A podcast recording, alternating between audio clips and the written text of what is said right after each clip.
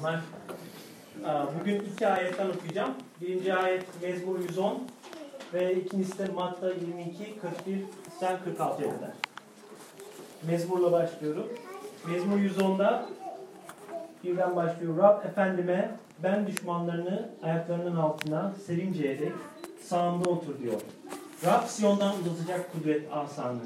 Düşmanlarının ortasında egemenlik sür.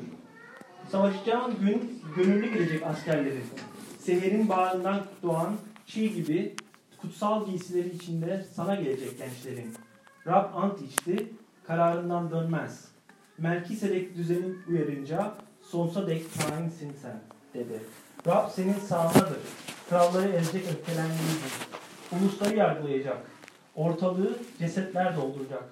Dünyanın dört bucağından başları ezecek. Yol kenarındaki dereden su içecek.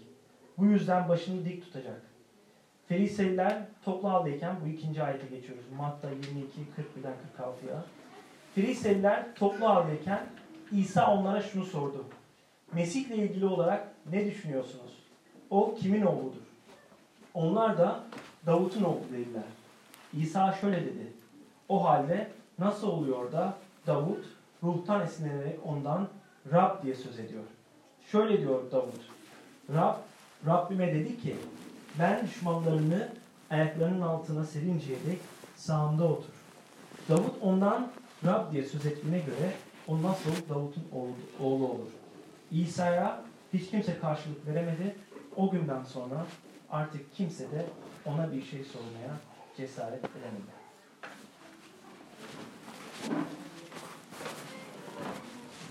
Teşekkürler. Evet, benden bir daha hoş geldiniz. Bu yağmurlu havada evden çıktığınız için teşekkürler. Geçen ay burada buluştuğumuzda hava günlük güneşlikti ve burası doluydu. hava bakın bize nasıl tesir ediyor. İlginç. Evet, bugün hayatımızdaki rahiplerden bahsetmek istiyorum. Yani postmodern rahiplerden. Çünkü biz yavaş yavaş postmodern çağına geçtik gibi bir durum var. Ve sizinle üç e, fikir paylaşmak istiyorum. Birisi e, postmodern rahipler nedir? E, ikincisi ebedi rahip ve üçüncüsü huzur vaazı. Postmodern rahipler, ebedi rahip ve huzur vaazı.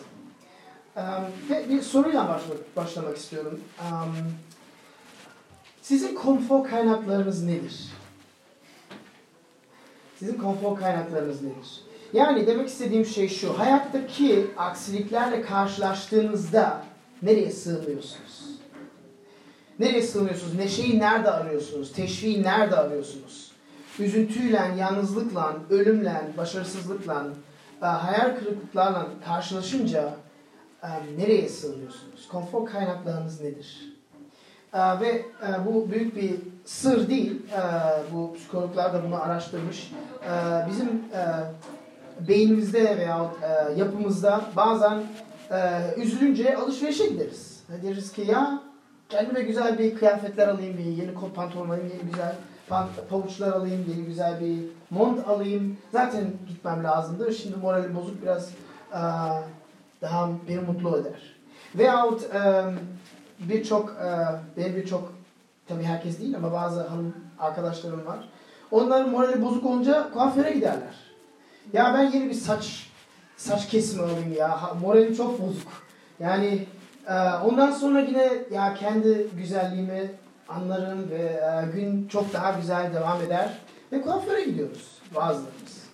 E, veyahut e, Netflix serisini eve gidip dışarı çıkmıyoruz. Oturuyoruz bilgisayarı açıyoruz, televizyonu açıyoruz. 5 saat Netflix izliyoruz. Kendimizi kaybediyoruz değişik dünyalarda. Ve öyle konfor kaynaklarımız var. Siz biliyor musunuz bunları? Herkes de biliyor musunuz? Bilen var mı? Sizin konfor kaynaklarınız var mı? Var? Tamam. O zaman sadece kendimden bahsedeyim. Evet. E, başka konfor kaynakları da var. Yemek yemek. Bazı insanlar üzül, üzülünce yemek yerler. E, tabii ki sağlıklı değil. Veya bazı insanlar tam zıddı spor yaparlar. E, şiddetli bir şekilde spor yaparlar. Ve endorfinler düşsün kendimi iyi hissedeyim diye. E, veyahut e, kitaba düşkün insanlar vardır kendini filmde değil kitaplarda e, kaybetme şeysi var. Güzellik salonları var. Birçok çeşit var. Aslında ben bütün e, şimdi devam edebilirim ama fikrine e, benim paylaşmak istediğim şeyi anladınız. Bilmiyorum siz e, şu filmi izlediniz mi? Ölümüne, Ölümüne Sadakat diye bir film vardı. Aslında bir roman. E, Nick Hornby diye bir yazarın bir romanında.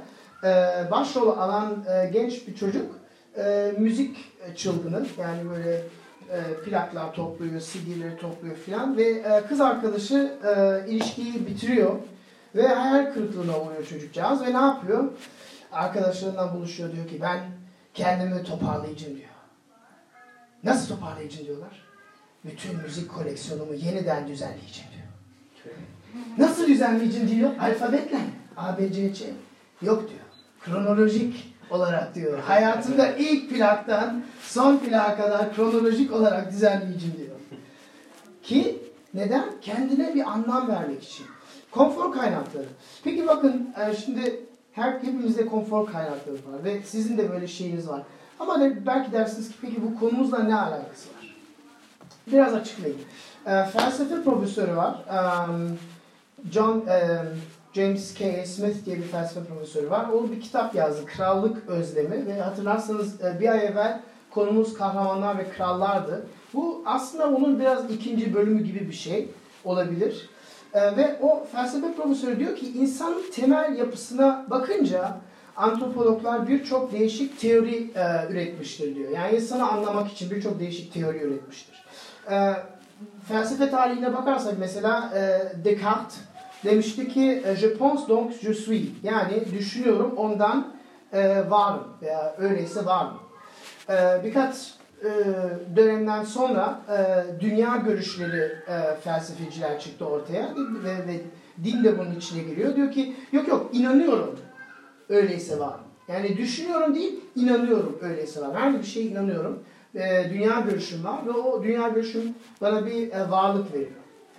E, ve, ve Smith bunun ikisini de eleştiriyor. Diyor ki e, düşünmek ve inanmak yeterince temel değil. Yani demek istediği şey düşünüyorum tamam düşünüyorum ama neyi düşünüyorum? Her insan düşünüyor.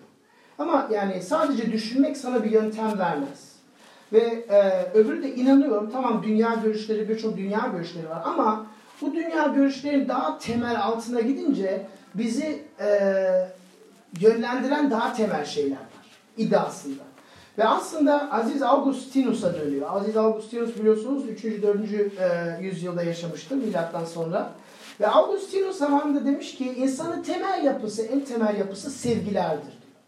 Ve hayata alt üst döndüğü tedbirde o zaman o sevgilerin düzeni bozuldu diyor. Yani ilk olan sevgi sona geçti, en önemsiz sevgiyi en öne geçti ve öyle bizim hayatımızı alt üst ediyor diyor. Ve Smith aslında Augustin'in e, yazdıklarını e, yine hatırlatıyor ve diyor ki en temel yapısı seviyorum öyleyse varım diyor. Seviyorum öyleyse var. E, yani insanın en temel yapısını bir ok gibi düşünün.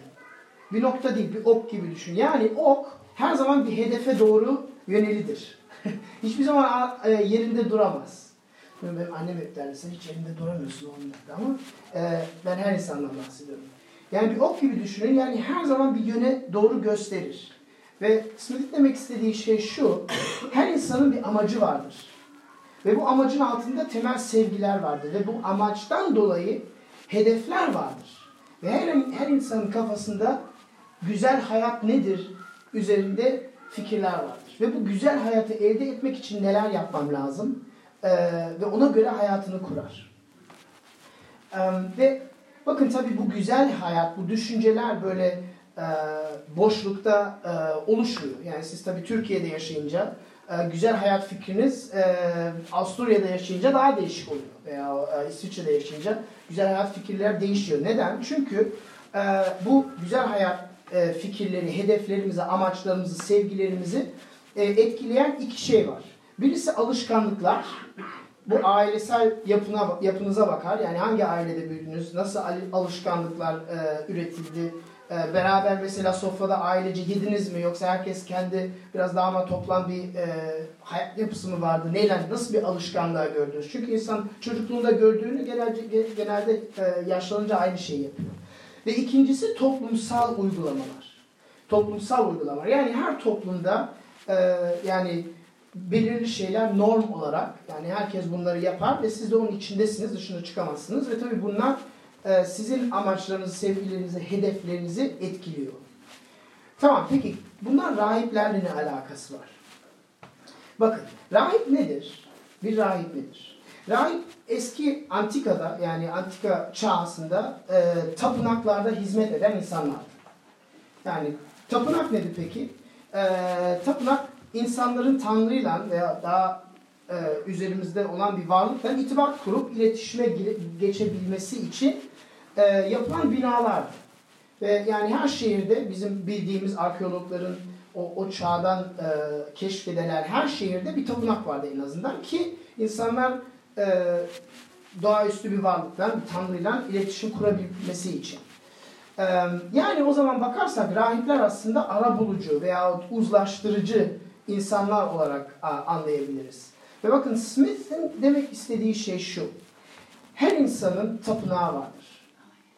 Bilmiyorum demin e, o şarkıları söyledik, e, ezgileri söyledik. E, tapınıyorum, e, şükrederiz. Ve belki yani ben 30 sene evvel ilk defa kiliseye gitseydim derdim ki ya bunlar çıldırmış ya. Ne, ne tapınıyorsun ya?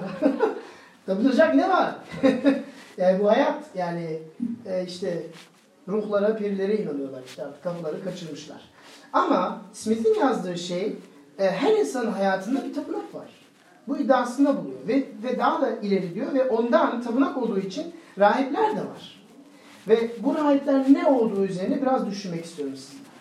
Yani ve Smith'in söyledi, bu, bu iddiada bulunduğu sebep şu. Diyor ki çünkü insanın her zaman arzuları olduğu için, amaçları olduğu için, hedefleri olduğu için e, insan ok gibi yaratıldığı için yani DNA diyoruz. Yani temel insanın temelinde olan e, bir e, özlem olduğu için yani nokta gibi yerinde durmadığı için e, her insanın tapınağı ve rahipleri vardır. Ve demek istediği şey şu.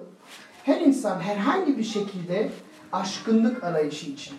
Yani biz e, kere aslında güzel hepinize hoş geldiniz dedi. Ruhsal arayış. Neden biz buna ruhsal arayış diyoruz? Çünkü aslında bütün arkadaşlarımız neye inanırlarsa inansınlar herhangi bir şekilde ruhsal arayış içindeler. E, Bazıları e, bu cevapları bir dinde buluyor, bazıları bir felsefede buluyor, bazıları e, ateizmde buluyor, bazı sekülerizmde buluyor. Ama bunların hepsi aslında e, temel sorulara cevap veren bir dünya görüşü. Ve daha da derinde aslında siz ne, neye inanırsanız inanın, daha derinde aslında sevgiler var veya amaçlar var, e, arzularımız var. Ve e, demek istediği Smith'in e, dediğim gibi her insan bir ruhsal arayışın içinde ve aradığımız şey anlam, önem ve yani bir kişisellik yani hayatta bir izlerimizi bırakmak gibi bir şey. Ve onları nerede bulmaya çalışıyorsak yani bu anlamı, e, önemi nerede bulmaya çalışıyorsak o zaman rahiplerimiz ve tapınaklarımız da oradadır. Konfor kaynaklarınız neredeyse rahipleriniz de oradadır. Ee, Siz hayatın zorluklarına nasıl e, çabalıyorsanız, nerede teşvik alıyorsanız rahipleriniz, tapınaklarınız da oradadır. Ve bakın dikkat edin. Smith'in hakkı varsa bu inançla hiç alakası yok. Yani istediğiniz şeye inanın. Ee, hiç fark etmez. Yani bunun bir örneğini vereyim. Şimdi bir e, bir Hristiyan alın. Diyor ki ya ben şunlara inanıyorum diyor. Ve bir tane Budist alın ve bir ateist alın ve hepsi e, değişik değişik şeylere inanıyor. Ama hepsinin hayatında en önemli şey para. Hayatını neden nasıl görüyorsunuz? Birisi teorik yani teori inanç, birisi pratik inanç. En fazla zaman neye ayırıyoruz? En fazla zaman para kazanmaya ayırıyorsak en önemli şeyimiz odur. En büyük amacımız, en büyük sevgimiz hayatımızda budur. Ve onun için dediğim, Smith'in dediği şey inançtan tamamen e, inançtan hiçbir ilgisi yok. Ve bu burada bir duru verip size sormak istiyorum. Rahipleriniz ne olduğunu, kim olduğunu biliyor musunuz? Konfor kaynaklarınız ne olduğunu biliyor musunuz? Haberiniz, hiç fikriniz var mı? E, tapınaklarınız nerede olduğunu, ne olduğunu biliyor musunuz? Bakın Smith kitabında çok ilginç. Ben bu kitabı bir arkadaşım bana hediye etti. Kitabı başlam ne, nasıl bir kitap olduğunu pek bilmiyorum. Başladım. Bir şeyler anlatıyor adam böyle. Ha ben geçen pazar şuradaydım falan. Ha tamam adam batı dünyada yaşıyor. Herhalde kiliseyi anlatıyor veya bir, öyle bir durum anlatıyor. Diyor büyük bir binaya gittim uzaklardan çok önemli bir bina olduğunu gördüm. Duvarları yüksekti. E, araba, e, arabalar sıra sıra park ediyordu o binanın önünde. E, devamlı insanlar giriyordu içine, çocuklu, e, yetişkinler. Ve yani ha çok ilginç falan devam ediyor yazmaya. Penceresiz duvarları vardı. Sadece yukarı doğru açıktı. Ha diyorum tamam artık bir kilise falan yani bu bir e, cemaat veya bir şey gibi bir şey. Ondan sonra devam ediyor, devam ediyor. Ama e, insan bir ibadethane bekliyor ama ibadethane değil ne çıkıyor en sonunda? AVM çıkıyor.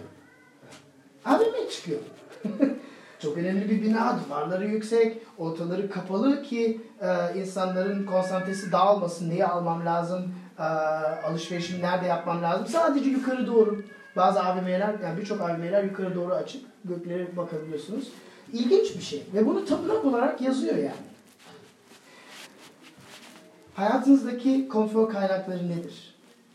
Mutluluk peşindesiniz. Nerede, bu mutluluğu nerede bulmayı e, çabalıyorsunuz? Kainleriniz ne? AVM'deki gibi satıcılar mı acaba? Yoksa e, kuafördeki saçınızı kesen mi? Yoksa e, Netflix'teki serileri üreten mi?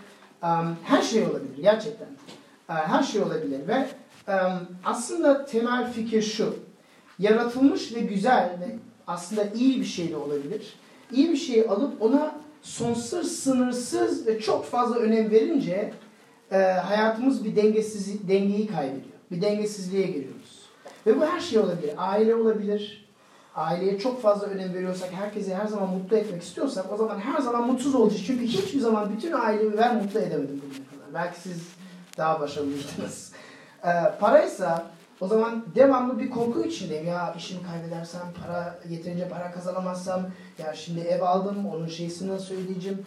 E, işse, işte e, devamlı işe gitmekse, işinizi kaybedince ne olacak? E, bütün her şey olabilir. Müzik, kariyer, eğlence olabilir, alkol olabilir, seks olabilir, her şey olabilir. Her şey dengesiz bir şekilde konfor kaynağı yaptığımızda bizim yapımız bozuluyor. Sizde nedir biliyor musunuz? Biraz benden bahsedeyim. Ben e, büyüdüğüm zaman en fazla konfor aldığım şey her zaman müzikti. Ben 16 yaşında çok iyi hatırlıyorum. E, piyano dersleri almıştım zorla annemlerden 12 sene ama 16 yaşında böyle bir özgürlük çabasında elektrik gitar istedim. Elektrik gitarımı aldım. E, tam da e, okul tatiline giriyorduk. Ve sabahtan akşama kadar gitar çaldım. 12 saat, 14 saat yemeği unuttum, tuvalete gitmeyi unuttum, her şeyi unuttum. Sadece gitar çaldım bir şekilde. Dünyanın en iyi müzisyeni olmak çabasındaydım. Hedef, amaç, sevgi. Ve bütün başka müzisyenleri iyice dinledim, baktım ne yapıyorlar, ne trikler bilmem ne. Bütün enerjim onun içine gitti. Ve bu benim e, yani geçmişimdeki mesela bir rahibim ya bir, bir tapınağım. Um, sizin tapınaklarınız nedir? Ve bakın bu bir nasıl diyeyim bir hayatta tekrarlanan bir daire. Çünkü hiçbir zaman bu tapınaklar, rahipler bizi mutlu edemiyor. Yani örnek vereyim çok istediğiniz bir şeyi almak istiyorsunuz, planlıyorsunuz, aylarca bütçenizi kesiyorsunuz filan. Ondan sonra gidip alıyorsunuz, belki üç gün mutlusunuz, dördüncü günde eh işte artık başka bir şey aldık. Köşeye koyuyorsunuz, gitti. Yeni bir şeye odaklanmanız lazım. Yani bizi mutsuz bırakıyor aslında bunlar. Yani söz verdiği mutluluğu tutamıyorlar, yerine getiremiyorlar. Peki buna alternatif nedir? Bakın um, ikinci düşünceye geleceğim ebedi rahip. Yani metine baktığınızsa ve metine gelince aslında çok ilginç bir durum var.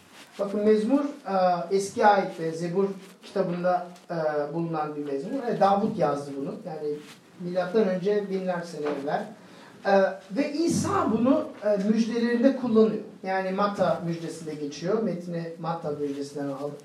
Ee, ve e, İsa bunu alıntı olarak kullandığı an e, değişik bir önem kazanıyor bu metin.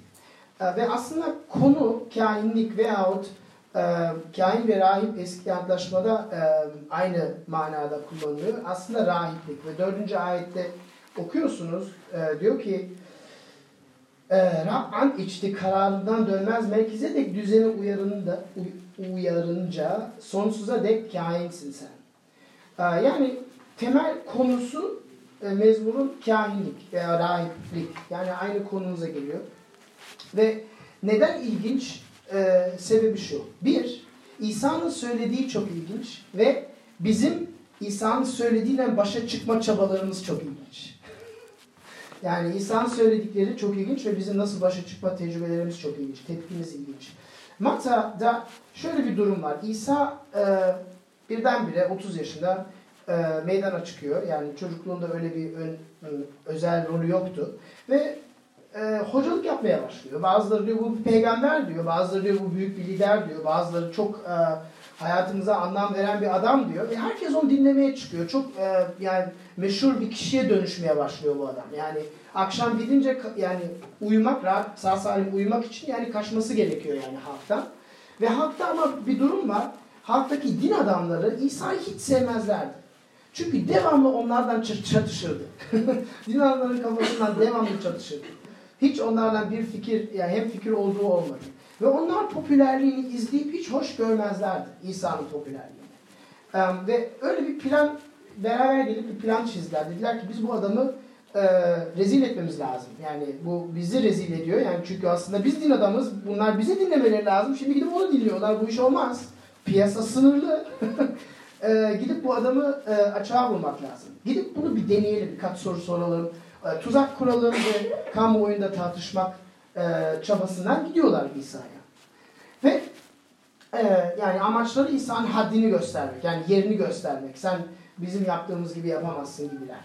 Ve şöyle sorular soruyorlar. Soruların hepsi çok e, zor soru. Çünkü yanlış cevap verdiği takdirde biliyorsunuz o zamanlar Roma İmparatorluğu vardı. Roma İmparatorluğu yani böyle yanlış bir söz deyince hemen hapse içeri alıyorlardı seni. E, mesela böyle soru sordular. İsa vergi ödemek doğru mu? vergi ödemek doğru mu? Aslında çok e, basit bir soru değil mi? Ama aslında hiç de basit değil. Çünkü e, yanlış cevabı verince ya İsa kendi İsrail halkını karşına kaldıracak. Çünkü onlar baskı altında. E, öbür türlü cevap verirse bu sefer Romalıları ke- kendisine kaldıracak ve adamı içeri alacaklar. E, veyahut e, boşanıp yeniden evlenmek doğru mu? İstediğimiz zaman eşimizi boşayabilir miyiz? Öyle moral sorular sordular ve İsa'nın cevapları her zaman son derece keskindi, zeka, zekiydi ve parlaktı. Ama bakın burada çok ilginç bir nokta var. Yani Matta 22'de e, birdenbire İsa soru cevaplamaktan kendisi, kendi bir soru soruyor. Diyor. Bir dakika arkadaşlar diyor. Ben de size bir soru sorayım diyor. e, Ferisiler e, toplu haldeyken birinci, e, 41. ayette oluyorsunuz. Ferisiler bu arada e, en sıkı dindar gruptan birisi. Yani devamlı onlarla çatışıyordu aslında İsa. Diyor ki ben de size bir soru sorayım arkadaşlar diyor. E, ve e, soru soruyor. ve aslında böyle biraz e, saldırıya geçiyor denebilir. Ve diyor ki ya Mesih kim diyor. Yani Mesih kim? Siz duydunuz. Yani Mesih duydunuz. Ve bu e, sorunun e, yani anlatılışı veya size biraz açıklamam e, o zamanlarda bir beklenti vardı. E, eski ayetteki peygamberler, e, Daniel peygamberi özellikle demişti ki bak şu şu zamanda Mesih gelecek demişti. Ve e, zaman dolmuştu. Yani herkes aslında o zaman belirli bir şekilde Mesih'in geleceğini bekliyorlardı. Ve Mesih'in kim olduğunu aslında çok iyi fikirleri vardı. Yani Mesih bir yani onları özgür kılacak bir liderdi. Belki bir savaşçı, belki bir asker, belki bir kral. Ee, her halükarda İsrail'i Roma, İmpar Roma İmparatorluğu'nun baskısından kurtaracak bir adam. Ve bu beklenti içine Mesih kimdi? İsa böyle soruyor. Ee, ve cevap veriyorlar. Diyorlar ki Davud'un oğlu diyorlar. E ne olur? Ee, ve İsa bu cevabı alıp Mezmur 110'a gidiyor. İlk okuduğumuz e, metine gidiyor. Ve diyor ki Mezmur 110'un birinci ayetini alarak diyor ki nasıl olabilir. Hiç, hiç okudunuz mu Mezmur'u diyor. Mezmur'un başlangıcını okudunuz. Başlangıcı ilginç. Rab efendime ha ha ha diyor. Bunu Davut yazıyor. Düş, düşünün. Yani Davut Rab efendime diyor diye bir cümle var. Ve İsa diyor siz ya nasıl Davut'un oğlu olur bu diyor. Yani nasıl Davut'un oğlu olur? Ee, çünkü burada üç şahıs var. Davut var, kendisi var. Rab var. Bir de Davut'un efendisi var. Yani Davut bu zamanlar kral. Aslında en üst düzeydeki lider Davut. Ama onun üzerinde herhalde birisi daha olması lazım. Rab efendime şöyle şöyle diyor. Ve İsa da bunu alarak 45. ayette diyor ki Davut ondan Rab diye söz ettiğine göre o nasıl Davut'un oğlu olur? Basit bir soru. Nasıl Davut'un oğlu olur? Demek istediği şey şu. Davut kimden bahsediyor? efendisi kim? Ve bakın e, mezmuna dönünce birinci, e, dördüncü ayette diyor ki e, sonsuza dek kahinsin, sonsuza dek rahip sensin diyor. Ulusların, ulusları yargılayacak, bütün ulusları yargılayacak. Altıncı ayette. Yani e, dünyanın dört bucağında e, başları ezecek. Bu biraz şey tabii şiddetli değil. Eski ayet biraz değişik bir kullanıyor. E, ama kim bu insan? Yani kim bu insan? Ve İsa'nın demek istediği şey şu. Siz Mesih'i sadece bir insan sanıyorsunuz. Sadece bir lider sanıyorsunuz. Ama Mesih bir insandan çok daha fazla olması lazım değil mi? Davud'un efendisi ise kim? Ve e, bakın İsa burada ne yapıyor? Çok ilginç bir şey yapıyor. Din adamlarını sıkıştırıyor. Zor durumuna getiriyor. Ve gerçekten kim olduğunu anlamak çabasıyla yapıyor. Bakın bir örnek vereyim size. Tam İsa'nın ne yaptığını anlatmak için. Benim bir hocam vardı, bir mentörüm vardı ve bunu o anlatırdı devamlı. Dedi, derdi ki yani yeni bir şirket kurduğun zaman, yeni bir firma kurduğun zaman çok fazla çalışman lazım. Yani böyle haftada 40 saat değil 70-80 saat çalışman lazım. Ve bu adam New York City'de bir kilise kurdu 90 senelerinde. Ve ailesine dedi, bakın dedi yani biz şimdi bu kiliseyi kuruyoruz. Sanki şirket kurar gibi bir durum var dedi. Ee, bir anlaşma yaptı. Dedi ki birkaç sene beni fazla göremeyeceksiniz dedi. Ben çok fazla çalışmam gerekecek benim. Çok fazla çalışmam gerek. Bunu bilmenizi istiyorum dedi ve siz karar verebilirsiniz. Yani okey yapalım veya yok yapmayalım gibilerinden.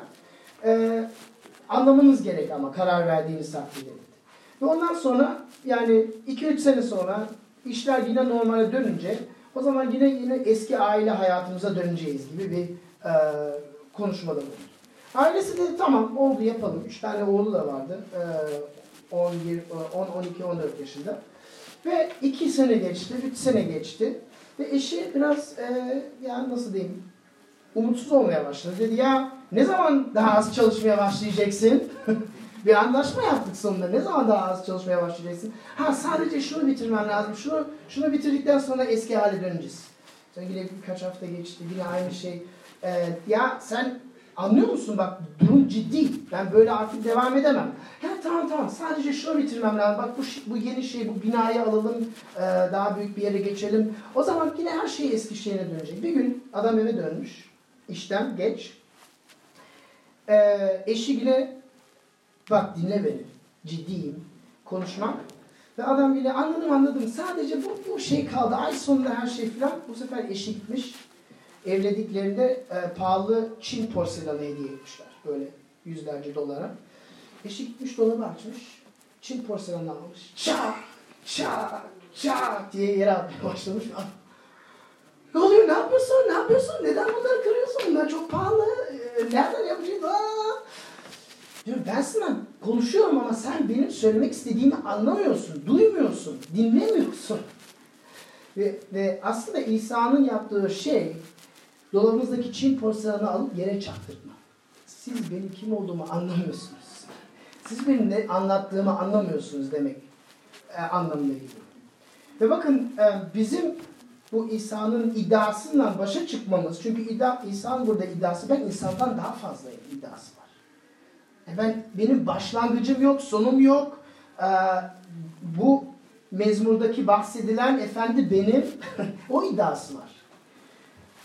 Ama biz bu iddiadan pek iyi başa çıkamıyoruz. ve bakın biz Türkiye'deyiz.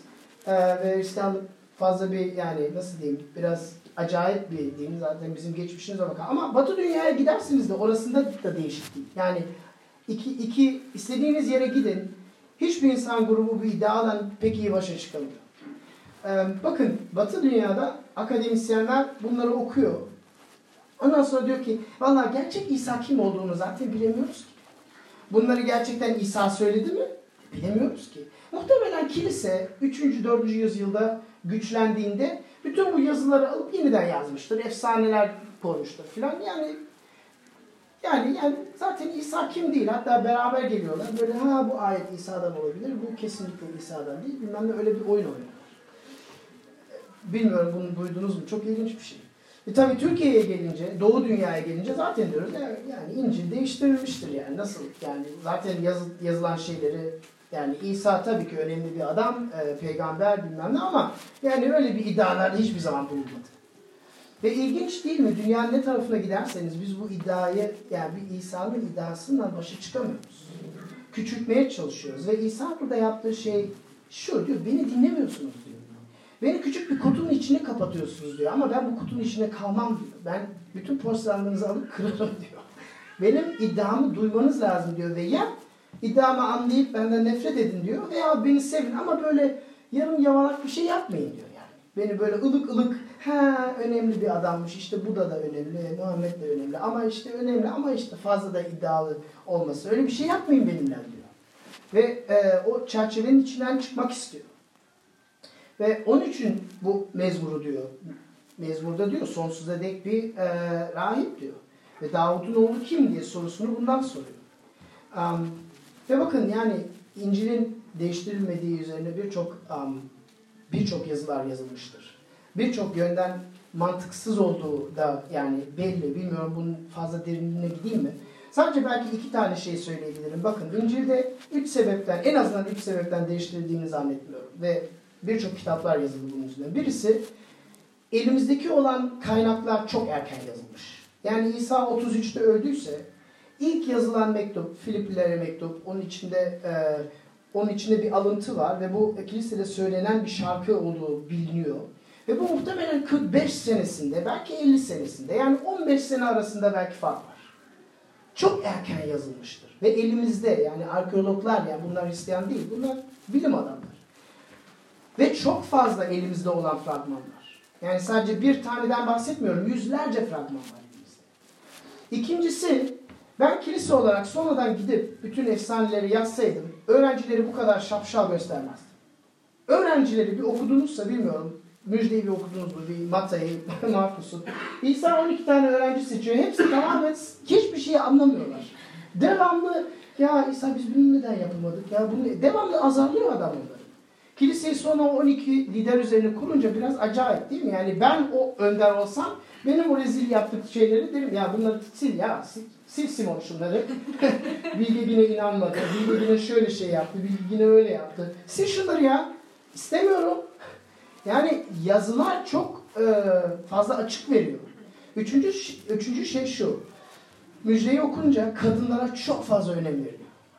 Bakın aklınızda olun. O zamanda dava açtığınızda mahkemenin içinde kadının sözü hiç geçmiyordu. Yani bana şu şu oldu bak Cena, e, Cena gördü desem hiç hiçbir manası olmazdı. Çünkü kadın e, anlamı yok. Yani ben sadece anlatıyorum. İyi değil tabii ki.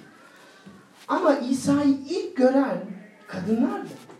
İsa'nın mucisi gören kadınlardı. İsa'nın Tanrı'nın oğlu olduğunu anlayan kadınlardı. Kadınlara o kadar büyük bir önem veriliyor ki ben bunu sonradan değiştirip ispat etmek istersem erkek seçerdim. Erkek seçerdim. Mantıksız. Çok mantıksız. Tamam. Bunlar sadece birkaç sebep. Yani daha fazla bilmek isterseniz konuşuruz ama yani gerçekten mantıksız. Peki anladık. Ee, postmodern rahipleriniz var hayatınızda. Ve İsa'nın iddiası ben ebedi, sonsuz rahip benim. Bunun pratiği ne? Yani hayatınızda ne değiş, değişim yapar? Üçüncü düşünceye geleceğim. Huzur vaazı. Aslında biz böyle e, konfor kaynaklarına gidince hayatımızda bir huzur vaazı arzu ediyoruz değil mi? Böyle oturup rahat etmek, e, neşeli bir zaman geçirmek. Ve bakın e, Smith'in iddiası doğruysa ve Augustin'in iddiası da bu ben inanmıyorum dediğinizde bile hayatınızda bir şeye inanıyorsunuz. Bir dininiz var. Siz buna belki din demezsiniz ama aslında bir din gibi. Çünkü bir tapınağınız var, rahipleriniz var. Ee, herhangi bir yasa altında yaşıyorsunuz. Geçen ay um, bireycilik yasasından bahsettik. Yani bireycilik inancının içindeyseniz o zaman bireycilik yasasının altında yaşıyorsunuz ve bu yasa sizi kırıyor. Yani sizi mahvediyor siz o yasaya karşı geldiğinizde. Ve bakın um, neyi tapındığına karar verebiliriz. Ama her zaman hayatımızda tapındığımız bir şey olacak. Ya bakın AVM örneğine dönersek onlar işte satıcılardır. Yani rahipler. Sonunda gidiyorsun para veriyorsun. Parayla mutluluk kazanmak umudumuzdayız. Ve konfor kaynaklarımız bu. Ama bu örneğe birazcık daha derin bakarsak bakın durum şu. AVM'ye neden gidiyor? Şimdi ben alışveriş yani süt ekmekten bahsetmiyorum. Yani gerçekten alışveriş ve mutsuz hissediyorum bir şeyler almak istiyorum. Neden? Neden kaynaklanıyor? Bakın kendimize bakıyoruz bir eksiklik görüyoruz. Bir eksiklik görüyoruz, bir sorun görüyoruz, bir mutsuzluk görüyoruz ve belki e, bu yani dıştan da bize biraz daha fazla etkilenmiş olabilir. Belki reklam gördük. Reklam diyor ki sen bunu kullanmıyorsan o kadar güzel değilsin. Veyahut e, bizi başkalarından karşılaştırır reklam. Veyahut, veyahut kendimiz kendimize yargılıyoruz. Diyoruz ki ben ya ben çok çirkinim, siyah saçım şöyle değil bilmem ne değil ondan AVM'ye gidiyoruz. Dinler buna günah diyor. Yani kendinizde bir günah olduğunun farkındasınız. Yani kendinizde bir şey var, memnun değilsiniz. Ve bu günah sizi AVM'ye götürüyor. Ben şimdi biraz kavramlarla sizi e, uyandırmak istiyorum. AVM'ye gidiyoruz, yalnız mı gidiyoruz? Yok, beraber de gidiyoruz. Yani güzel bir toplum var orada. Orada insanlar var, herkes alışverişe gidiyor. Bizleri mesut, çantalarla dolaşıyorlar, poşetlerle dolaşıyorlar. Ama e, toplumsal olduğuna rağmen e, bir bencillik var. Yani aslında orada alışveriş yapıyorum ki başkalarına rekabet edebileyim diye. Yani öyle bir beraber beraberlik var ama aslında rekabet var. Yani kendimi başkalarıyla kıyaslıyorum en azından. Üçüncü aşamada bir kurtarma şeysi var. Yani bir kurtarılış, bir kefaretle karşılaşıyoruz. Kurtarma nedir? Tükederek, harcayarak bir kurtarışla karşılaşıyoruz. E, eksikliğimi gideriyor ve beni bir kısa zaman için mutlu ediyor. Ama ve son aşamada işte yine iyi hayat bundan bahsetmiş. İyi hayata kavuşuyoruz. Kısa süren bir mutluluğa karışıyoruz. Bakın bu İsa bunu nasıl değiştirebilir? Ebedi rahip bunu nasıl değiştirebilir? Bakın Paulus 45 senesinde muhtemelen Filiplilere şunu yazıyor. Diyor ki ve bunu geçen ayda okumuştuk ama bir seri olduğu için. Diyor ki Mesih Tanrı yüzüne sahip olduğu halde Tanrı'ya eşitlik, eşitliği sımsıkı sarılacak bir hak saymadı. Ama kul özünü alıp insan benzeyişinde doğar, doğarak ululuğunu bir yana bıraktı. İnsan biçimine bürünmüş olarak ölüme, çarmıh üzerinde ölüme bile boyun eğip kendini alçalttı. Bunun içinde Tanrı onu pek çok yükseltti ve ona her adın üstünde olan adı bağışladı. Öyle ki İsa'nın adı anıldığında gökteki, yerdeki ve yer altındaki hepsi diz çöksün ve her dil Baba Tanrı'nın yüceltmesi için İsa Mesih'in Rab olduğunu açıkça söylesin. Bakın um, Mesih Tanrı olduğu halde bizim bu devamlı bu dairede koşmamızı nasıl engelliyor? Hayatımızda bazı şeyler tam düzgün olmadığını biliyoruz. Tam belki parmağımızı üstüne koyamıyoruz ama bazı sorun yaşadığımız zaman ah neden yine bu bozuk plak aynı yere geldim diye düşüncelerimiz var. Bunu İsa da biliyor, bunu Tanrı da biliyor. Ama bunun gideri, bunu, bunu engellemenin yolu e, tüketmek değil. Kuaföre gitmek de değil. Netflix serisini de izlemek de değil. Çünkü bu mutluluklar sizi kısa zaman sonra yine mutsuz edecekler. Tanrı bize mükemmel rahibi veriyor ki o bize kendi hayatına armağan etsin diye. Nasıl armağan etsin? Bakın bize aynı zamanda iki şey söylüyor. Tanrı. Birisi sen tahmin ettiğin kadar daha kötü bir insansın. Senin sorunların tahmin ettiğinden daha da kötü. Bakın bu Hristiyanlık burada çok e, çok iddiacı bir din. Hiçbir dinde bu yoktur. İnsanların bazı sorunları vardır ama genelde insan iyidir ve çevresi kötüdür filan falan. Hristiyanın imajı insanı şöyle boyuyor. Sanki yani buraya kadar bir bataklığa girdin ya öleceksin veyahut seni birisi çekecek dışarı. Yani buraya kadar girdikten sonra bataklığa kendini oradan kurtaramazsın. Böyle bir böyle bir resim boyuyor. Ve İsa bizi o bataklıktan kurtaran rahip.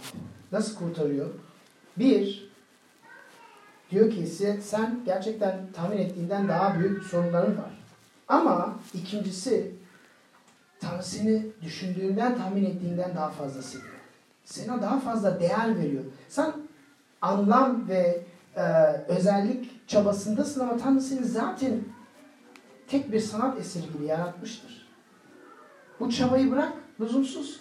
Tanrı sana o kadar anlam veriyor ki, o kadar seviyor ki bir tek oğlunu bile gönderip seni kurtarmaya, çağırmaya, gerilmeye razıydı. Ve bunun ikisini alırsak o zaman bu sadece bizim hayatımızı değiştirecek değil. İsa hiçbir zaman sadece mutlu insan olasın diye gelip yaptım diye bir e, yöntemi yok.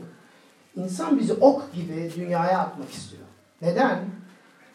bizi değiştirdiği derecede İsa rahip, bizim rahibimiz, ta- tapınağımız olduğu derecede bizler de başka insanlar için hayatlarını huzur vaasına çevirebiliriz.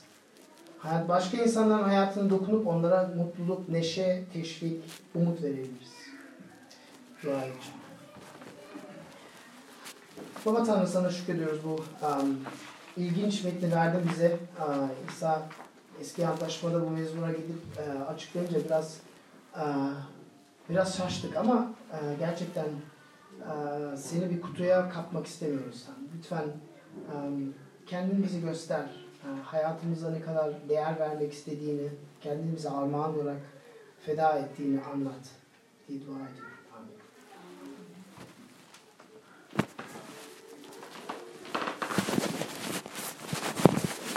Ağzına sağlık Bilge. Teşekkürler.